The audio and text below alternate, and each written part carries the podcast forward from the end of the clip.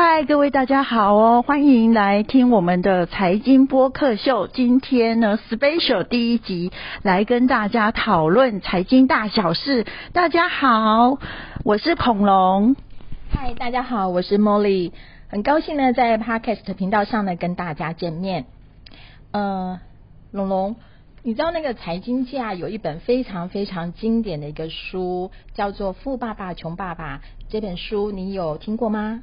啊，废话当然是有这本书那么畅销哎，而且呢，这个罗伯特 T 清崎听说是这个日本人，好，就是美裔日本人，而且我为了想要赚钱，特别把这本书呢从头看到尾，而且呢，他二十周年的纪念版呢，哈，我也是啊，重复的再买过一次，虽然不是在跟他做这个打书的动作啦，但是呢，里面呢有一些智慧的话，真的让我觉得啊，非常非常。常的受用，尤其在这一波，就是不管是股市或者是房市，可能面临到非常大修正之前呢，哦，我已经把他的经典名言呢，已经好好好的背起来了。哇，看来你是真的蛮有研究的哦。那其实呢，我也是，就是这本书已经重复看了几遍了。然后呢，我觉得这一本书，我觉得它很棒的一个地方，就是它在这个财务金钱观念上啊，它提供了呃非常不同的一种思维。然后呢，它是借由这个书名，它书名叫《富爸爸穷爸爸》嘛，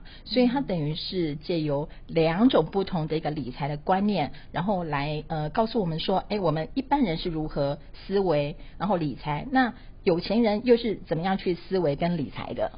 啊，其实啊，说真的，呃，它里面呢最令人震撼的一件事情哦，就是这个观念哦，就是认为说，哎，房子究竟是一个资产还是负债呢？其实说只说实在话，我真的是一个卤蛇，到现在来说，基本上都还没有买房。呃，曾经有过啦，曾经有过，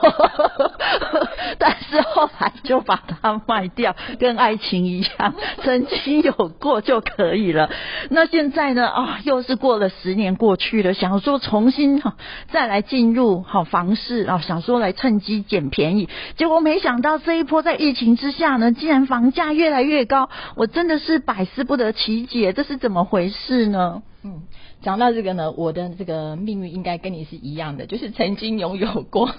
我也是曾经拥有过，后来呢就把它卖掉了。然后呢，我觉得呃，就是一般，尤其是我们华人的概念就是有土司有财嘛，所以对于房子其实那个喜爱的程度远远大于那个外国人、西方人呢。然后所以好像每个人都觉得，好像这一生你至少一定要拥有一间房子。那呃，所以呢，一般人就会觉得说，哎，房子它是一种资产的概念。那我觉得在这个《富爸爸跟穷爸爸》这本书里面呢，我觉得他这个就完全真的颠覆了一般人传统的想法。像他提到的，就是说，哎，他很他呃，希望说大家先理清楚什么叫在理财的时候，先理清楚什么是资产，啊，什么是负债。那我们一般呢，就会把房子呢或者车子啊列为是资产的部分，资产项。但是呢，这个作者他就提出一个完全不同的截然的观点，他认为房子不是资产，是负债，而车子一样也是负债，它不是资产。哦，其实我觉得说穿了，最重要的问题是你的钱到底够不够多啊？如果说你的钱很多的话，你就整个就是把房子全额付清买断就买下来啦，所以呢根本就不是什么问题。可是呢啊，重点就是你好只有一点点钱，就是只能哦付这个头期款，剩下的三十年可能都要贷款。那如果是呢，你后面还有负债的话，还要贷款三十。年的话，这个房子呢根本就是负债，所以我现在哦，基本上哈，我也是乳蛇啦，真的很不好意思，因为我想想哦，如果我这个时候入手去买房的话，当然大家会觉得说哦，买房是人生胜利组，但是我一想到我后面要负债三十年呢，那万一这三十年我又老了，然后又生病了，那如果又要照顾哦这个上有双亲，如果下有小孩的话，当个夹心饼干三明治。三明治族哦，那我这样子的话啊，我真的就是觉得我的人生好像就是巫奴了，这一辈子呢就是要养养这个房子，然后我的生活就没有很好了，所以我一直就是迟迟不肯，没有办法下手，也不是说不肯呐，想到说要付一笔钱，真的是很大的很大的压力哟，所以呃，虽然我的朋友哈，就是呃这两年哦，真的 很有勇气买房，都都是两千万起跳的，哦，我都觉得新北市这附近啊，但是我觉得哦，这个我是没有这样的勇气，我想说啊，最近不是要升息了吗？那升息的话，应该是诶房价会稍微跌一点哦，所以我就带着期望说，期待这一波的这个房价呢是稍微修正，修正一下的话呢，对我这个无壳瓜牛来说，可能哈这个下手的时机啊，这个房价是我可以比较接受的。可是重点是哦，不论怎么样，还是要买房。呃，毕竟呢，跟股票投资不一样，因为房子呢就是。是每个人都是要呃有个遮风避雨的地方嘛。那股票不见得每个人都需要啊，它也不是必需品。可是房子呢，真的就是必需品，跟我们呃这个吃饭一样哈，要有粮食啊。所以呢，不管怎么样哈，房子可能终究还是要有，只是说你是要用租的还是用买的。所以呢，不晓得这个魔力哈，现现在你的想法是怎么样呢？其实你刚刚提到那个就是不想背那个长期贷款的部分啊，然后呃回归到这个书里面哦，这个 作者他所他所呃提供的一个观点就是说，呃他为什么认为房子是一种负债而不是一个资产呢？其实他是认为说，因为你其实买一个房子的时候呢。你一方面要缴一些很多的税，比如说房屋税、地价税，那另外在贷款你也要缴，那贷款呢要缴一些利息，对吧？所以呢，在呃他提出的观点就是说，你其实买了这个房子之后，你其实就是从买的那一刻开始，你已经要开始不断的交钱给政府跟银行，那他觉得这是一个非常不明智的一种理财的观念。那但是当然啦，就是嗯，他并不是完完全全的。否定，然后就是叫大家不要买房子。事实上，他自己本身也会买房，可是他买的方式跟呃关键就是说，他一定是低价的时候才会入手。他不赞成你就是在你觉得你想要的时候，你就去买一个很昂贵的房子，然后因此去背负了很长的一个贷款，然后跟一个税金。他觉得你应该把那些钱先拿来做一些比较有效率的一个投资，然后所以呢。在房子的部分，他其实在买卖的方式上呢，他也是比较倾向于说，他在整个房市比较低迷的时候，他去去找一些好的物件，然后购入之后呢，呃，他在一个嗯房价高档就是上升的时候，他再去把它做卖出，其实可能有一点点像我们现在说的呃炒房吧。哦，但是他觉得这是资金上面比较有效的一个运用。其实我觉得炒房哦这件事情来说，我真的是非常的感到愤怒。你不觉得吗？因为我觉得说好不容易哦，大家呃就是希望有一个可以有生活品质，然后有一个安居乐业的地方哈。至少去外面上班还是要回到家嘛。那回到家总不能说住在古古代的话就住在什么洞穴里面呐，或者是呃那种呃就是屋子可能就是石板屋啊等等这些。那就是以前的那种建筑成本也比较低，所以大家对于住房的需求来说，应该就是有个房。就好了。那可是现在呢，连这种最基本、最基本的啊，真的三十年、四十年、五十年的老房子，既然呢，这个呃一平哦，平数，尤其在蛋蛋黄区哦，就是台北市的地区来说，已经是高不可攀了。所以呢，这已经挤压到呢，就是我们现在的生活水平。但是很奇怪哦，好像现在就是人们会觉得越贵，好像那种越想买的那种冲劲更强，觉得说越。奢侈，那如果有买到房的话，越是炫耀哦，那反而就变成说，好像是一种投资理财的方式。所以我觉得买房就要看自己啊，你到底是为了要自住，还是为了要投资理财？那基本上我是认为说，房子应该不可以做这个投资理财，而是应该就是让大家有这种居住。呃，可以说是居住正义吧，让大家呢能够住得起，这才是呃怎么讲比较符合现在就是社会上的居住正义来说啦哈。那我觉得我现在等的。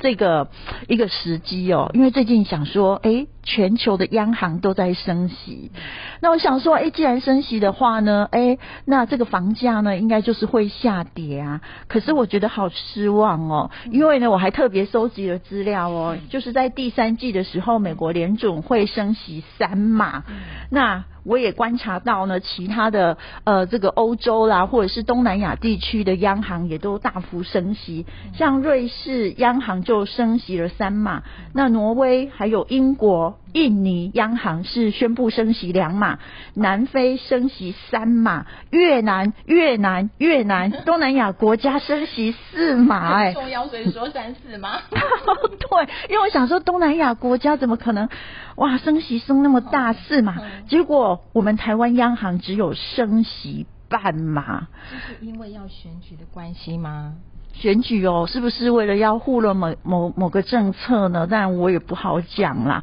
但是我们的内政部长呃，这个就有提到说呢，呃，房地产产业是呃台湾的呃经济上面的护国神山。我觉得真的是听起来很刺耳哎，因为想说哦，房价已经是高不可攀了，结果哎，竟然是在他们觉得说它是带动台湾经济的火车头。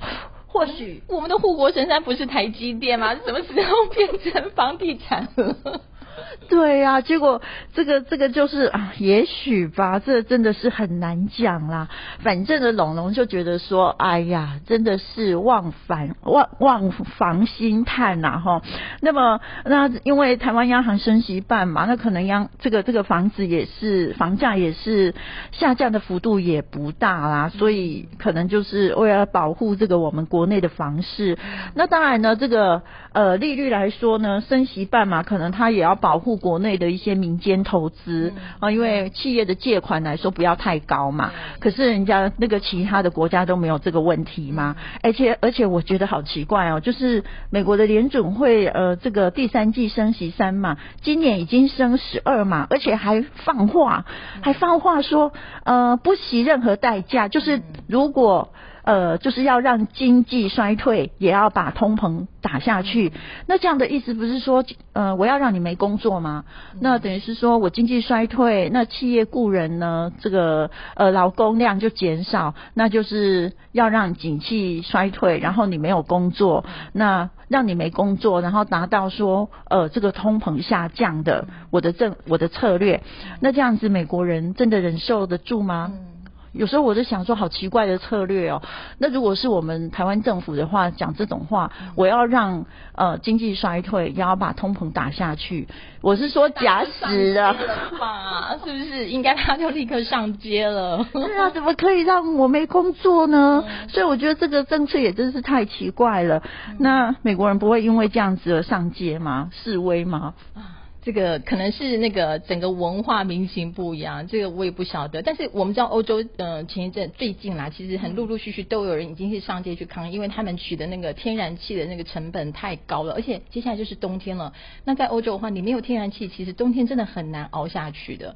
然后我我我先大概呃，刚刚有提到一个那个房子那个部分啊，我我再稍微就是呃就是修正一下，就是其实应该也不是说。富爸爸穷爸爸这个作者他是鼓励炒房，应该也不是这样讲，而是说他觉得房市或者是任何的金融或其实人身上就这样，很多事情都是一个循环一个周期，它会起伏转变嘛。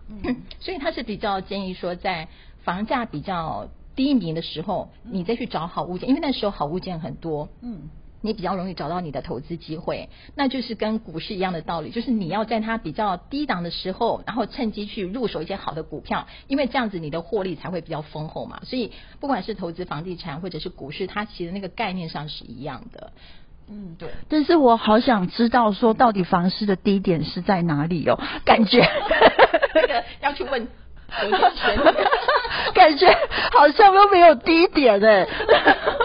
这样子的话，这样子只是一直看着它一直上去，感觉都没低点哎，这样子怎么办？这样子会不会引起引起集体焦虑啊？而且尤其是啊，这个防重业者三不五时就放消息，就是说你现在不买，以后会更贵耶。真的真的，我有朋友就是在房房仲圈工作，然后呢，他早在今年大概四五月的时候，他就是一直跟我们周围的朋友说。一定要赶快买，一定要赶快买，房子只会涨不会跌。那当时呢，因为其实股市的行情还算不错，而且呢，大家都知道说，呃，在那个原物料部分，去年开始已经都大涨了嘛。那就是本身建房子它的成本就已经是上升了，所以大家那时候也觉得，哎，它讲的很合理啊，就是因为整个物价就是上升，它成本上升，当然房子就跌不下来啊。然后，而且那时候整个金融的状况看起来是还不错，可是。可是也不过就几个月的时间，那现在看起来好像全球都认为说可能会走向一个衰退的情况。那美国目前都还是几乎是整个全球经济的一个火车头嘛。那他都已经预料到说，很多人都说，哎，美国接下来它的经济会步入衰退，那更不用说我们其他国家，尤其我们是以出口出口为导向的一个国家。那所以，呃，他现在在搭配上升息，然后我觉得好像整个房市有一点点风雨欲来的感觉，你怎么观察？真的吗？真的吗？真的就是有松动的感觉吗？房价有松动吗？呃，目前好像我我看到一些的数据，就是说目前的成交量已经慢慢好像比较平静下来了，没有像之前那么样子的冲高。然后我不知道是不是因为这些讯息上市场上的一些讯息，所以好像观望的人也开始变多了。然后呢，因为现在又听说美国在年底之前啊，年底前哦只剩三个月哦，可能会在升息六码。哎，六码是很可怕的数字哎，那你你。以你在这个金融市场长期这样子呃的一个一个观察，你觉得这个如果万一它真的在年底前又升息六码的话，那你觉得对于呃金融市场？比较大的直接的冲击会是什么？我觉得不管是房市或者是股市来说呢，都会往下修正。那当然呢，在昨天哦，就是金管会寄出了这个限空令，所以呢，台北股市应该呃，如果是有做股票投资的投资人，应该觉得还蛮开心的。终于终于要止跌了，哎，可能会有一波的选举行情呢。我也是觉得，我是这么认为，应该会有啦。但是这应该算是短期的。那选完之后呢，我想应该就是照着全球的。趋势在走，那这个联准会升息这件事，我也觉得，呃，就是他的策略来说呢，是有一点点落后，因为之前呢，大家都认为说，呃，在呃大概。前年左右吧，其实大家都已经觉得说，哎，通膨已经慢慢的在开始加温了。所以那个时候市场人士来说，特斯拉创办人马斯克他就已经有预言说，在今年的春夏的时候可能会看到美国经济的衰退。可是呢，那个时候的联准会呢，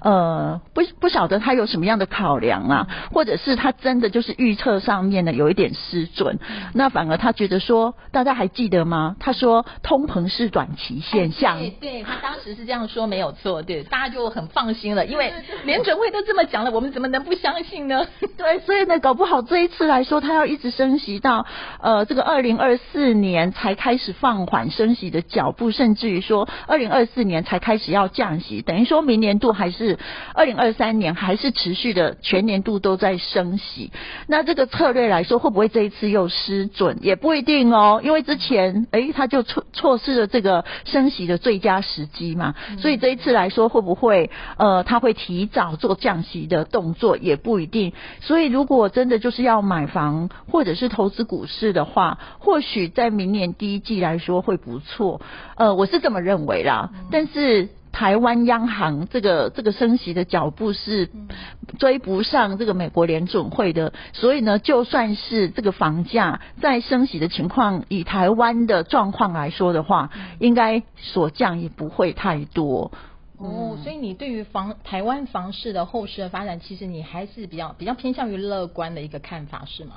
啊，我的主观是认为希望它赶紧 跌下来，我才可以大捡便宜货。但是呢，现在看起来好像呢，央行的政策是保护房市的政策啊，所以呃，这个对于房贷族来说压力也不会太大吧？呃，因为太我们央行呢太保护我们的买房的贷款人了，可以这么说。但是这个就是一刀两面呐。所以呢，如果说现在大家是小资族，然后还没有这个买房的头期款的话，那不如呢，我们就来看看哦，这个《富爸爸穷爸爸》的这本书里面，他说呢，呃，可以哦做一些资产上面的配置，那这些都可一般小资族大家可以做的。他这里面有讲说呢，可以投资股票。或者是债券，或者是呃产生收入的房地产，让你的呃资产增加，或者是呢呃你去借款别给别人，呃这个做资金上面的借贷，或者你有特殊的长处，比如说呢你有智慧财。财产的这个版税哦，像这种剧本啊、专利啊、音乐等等，哈，这些都是额外的收入，或者是其他有价值、可产生收入增值的一些流动性的东西，比如说像古董啊，或者最近的 NFT 里面的呃这种交易呀、虚拟的这种宝物上面的交易，那这些都可以产生你的资产能够呃往上增加。所以呢，我觉得呃像这种。呃，不，不论是在股票市场或是房市里面的下修，反而是对于我们一般上班族、小资族，呃，是很好的机会耶。因为呃，这些大富豪他们的财富呢，都被拖下水了，都大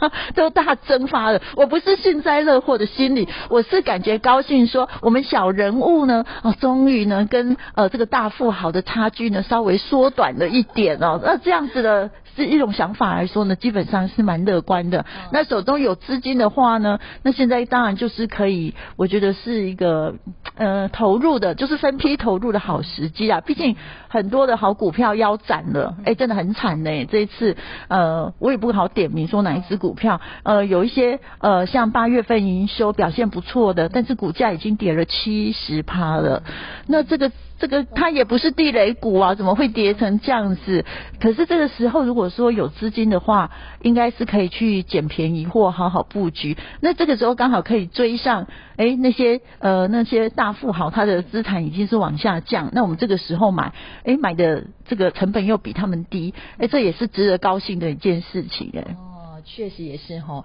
因为你你刚刚提到说呃呃投资的那一些项目啊，其实在他那个《富爸爸穷爸爸》这本书里面啊，他其实也是就是一直要建立大家一个观念，就是说你呢要把你你这一辈子所要做一件事情，就是不断的购入你的资产，那在你的资产不断不断的累积之后呢，你就会成为一个。富人了，就是有钱人这样子哦。不过他并不是有钱人，不代表富人哦哦。在他这个书里面，他有提到说，你如果说你只是有钱，可是你并没有一颗富有的头脑，你不知道怎么样就是让钱生钱的话，那你顶多就只是一个有钱人，你还不算是一个真正的富有的人。然后在他的定义当中，所谓的富有的人，是你能够不断的就是呃提升你的这个理财的一个智商。然后同时不断的去实践它，然后让你的资产项目不断不断的增加，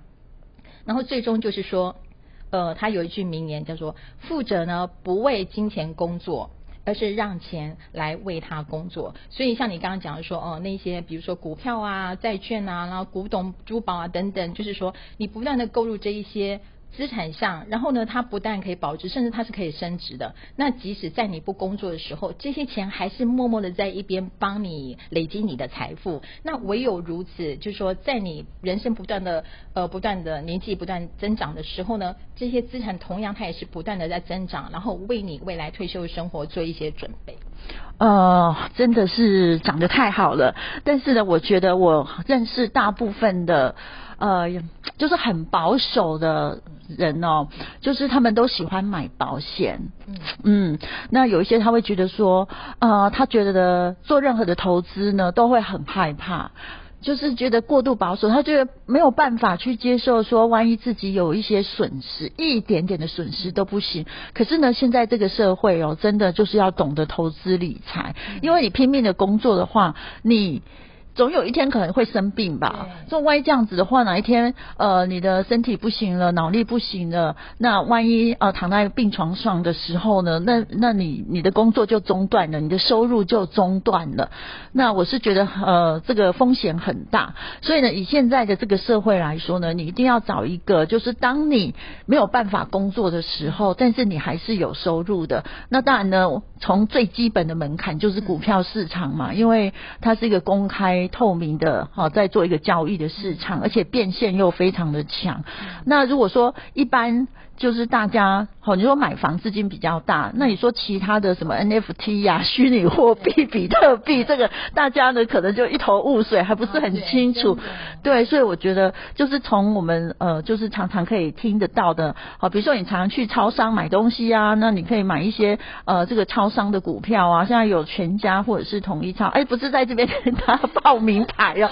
就是说呃生活选股法啦哈，那或者是说哎你本身是在。某一个行业里面，比如说你在运输产业里面，或者是在美容美容行业里面，因为我我知道我有些朋友在做美容业的，那他本身呢就是很很喜欢这个呃舒压精油啦、按摩啦等等，那你可以去找呢，在生技医疗股里面，它也有呃关于医美产业的呃这这这一块，然后也有相关的股票，那你对这这个产业比较清楚，你就去买那个产业的股票，这样子的话是呃。比较保险的，真的不要说把自己的辛苦钱哦，就是呆呆的只会买那种储蓄型的保单，因为呢，你付钱给那些保险公司，让那些保险公司他还是要去买股票，而且你的回馈又给你的报酬又很低，那为什么要这样子呢？那有些人会觉得说，因为我不懂、不清楚、不了解，所以我就只好把钱交给他们了。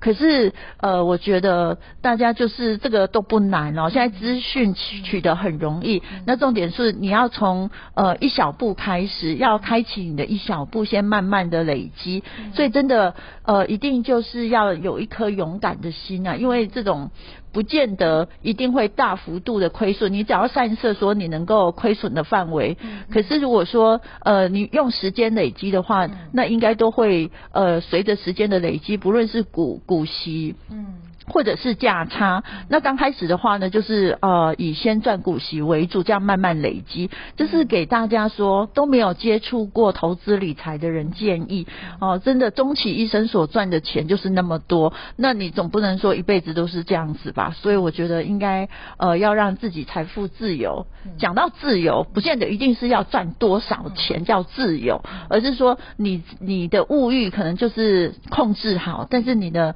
呃财富上面。呢，可可以指引到你的生活，让你觉得生活是觉得呃很舒服、很悠哉的，那这样子就应该算是一个财富自由了吧？哦，你刚刚有呃，就是强调这个风险这个部分哈，就是说呃，在这个《富爸爸穷爸爸》里面，他其实也是提到说，关于风险这件事情呢，呃，穷人的做法就是规避风险，然后不敢承受风险，但是富有的人他是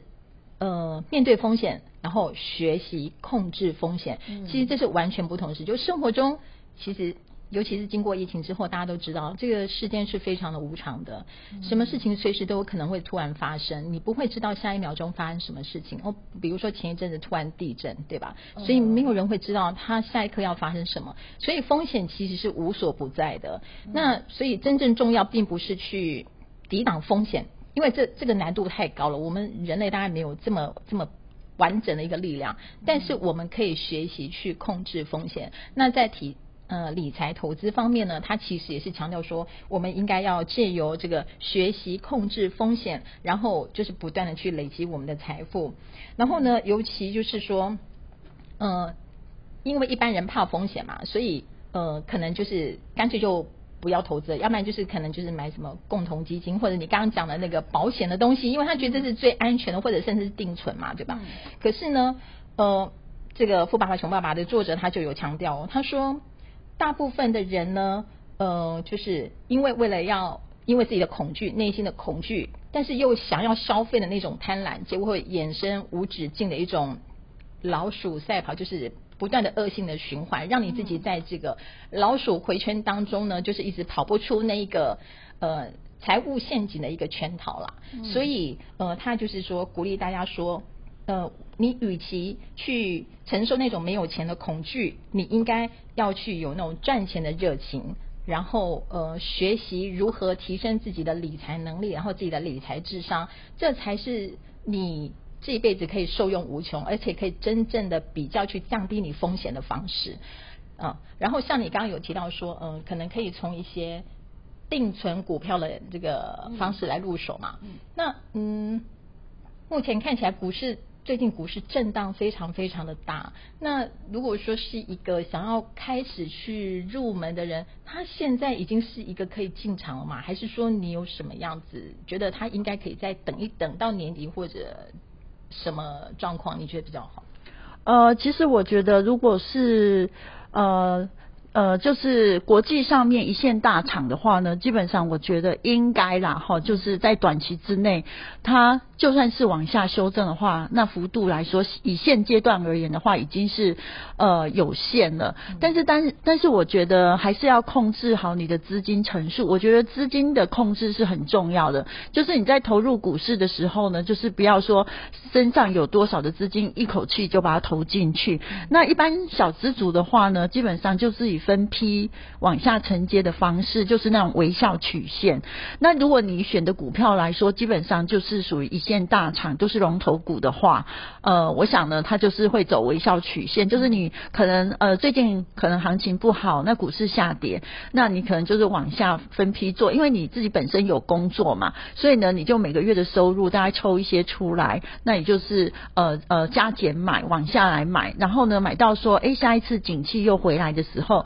那它的这个价格就会上来，所以你的平均的价位来说，基本上就已经是被压低了。那这样的话呢，其实你赚到第一桶金、第二桶金的速度就会非常的快，而且你每一年如果有配息的话，那又是另外一笔额外的收入了。所以呢，这样子钱滚钱的话，那当然要有时间的这种呃，就是时间轴把它拉长哦，可能就是一年两年这样慢慢拉长到第十年呃或者二十年的话呢，其实你就。是你的资这个在股市的累积的财富来说，应该可以说是相当的惊人了。所以我是建议说呢，呃，投资就是一定要学习呀。很多人不想学习，就会被这个市场牵走了。就是说，很多人就是想呃这个高出低进啊，然后短线操作啊，然后当然就会有一种快感啊，每天都觉得好像有钱赚赚。赚一些，有钱赔，就是变成有赚有赔嘛。可是，可是经过了一年，你就会发现说，哎，那岂不是白忙而已吗？然后得到最后都什么都没有得到。所以呢，这样子的话，不如就是用微笑曲线来呃做这种呃财富上面的这个累积哦。而当然呢，呃，这种刚才那个茉莉呢，她也有讲到哦，就是关于哈控制风险这件事情，因为我觉得人就是不能逃避啊，就是。你所面对的各种呃人生中的一些挫折还是什么，那你都有勇气去面对它了。那为什么说呃你对于哦财务的这种呃投资来说，很多人就是都不想去面对它，就想要逃避，就是说自己不懂不就不想要去做。那我觉得这很可惜，因为这种应该是呃如果你很愿意去学习的话。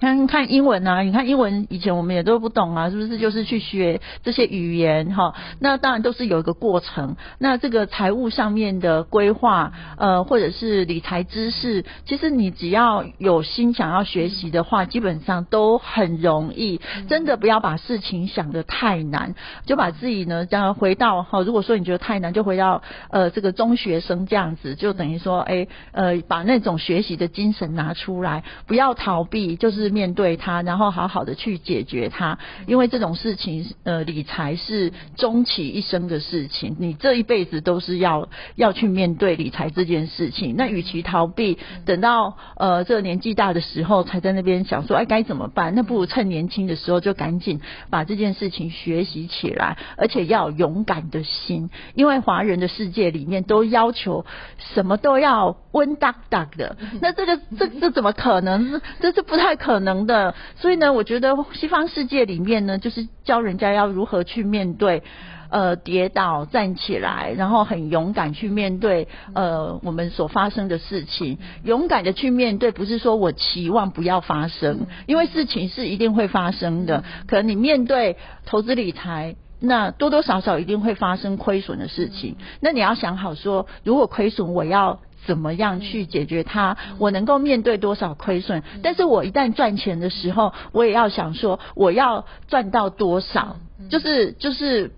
就是说，你一定要有一个规划，让自己心里面有个底，这样子，不要说随波逐流。所以我觉得踏出第一步，给自己一个勇敢的心，训练自己，这是很重要的。哇，我觉得龙龙说的好正面哦，好好有那个鼓励的作用。也就是说，其实我们大家呢，就是在理财这一条路上啊，呃，就像刚刚龙龙说，这是一条你这一辈子都要做的一个功课，所以要越早做越好。然后呢，要克服自己的惰性，呃，让自己呢规划自己呃未来更美好。更充裕的一个人生。那今天呢，时间看起来也差不多了。然后呢，呃，我最后就是想，就是在跟大家分享，就是说，呃，一样，就是回到《富爸爸穷爸爸》这本书里面，他讲的，就是说，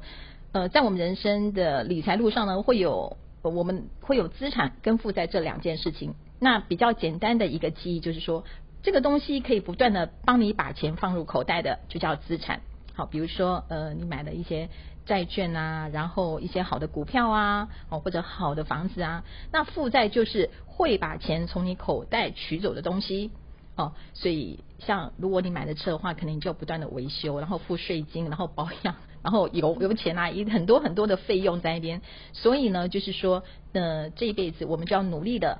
购入资产，然后减少我们的负债。那蓉蓉，你还有什么要提醒大家的吗？啊，我觉得从现在开始做起。好，就是做起来，不要再呃当这个鸵鸟了。面对呃需要能够学习的投资理财的决策，但我们的呃这个节目里面呢，会一直的来跟大家来介绍投资理财的大小事情，还有跟时事来做个结结合哦。如果喜欢我们的频道的话，那请大家呢给我们啊订阅、按赞，跟大家来分享哦。谢谢大家，我是恐龙。我是茉莉，下次见，拜拜。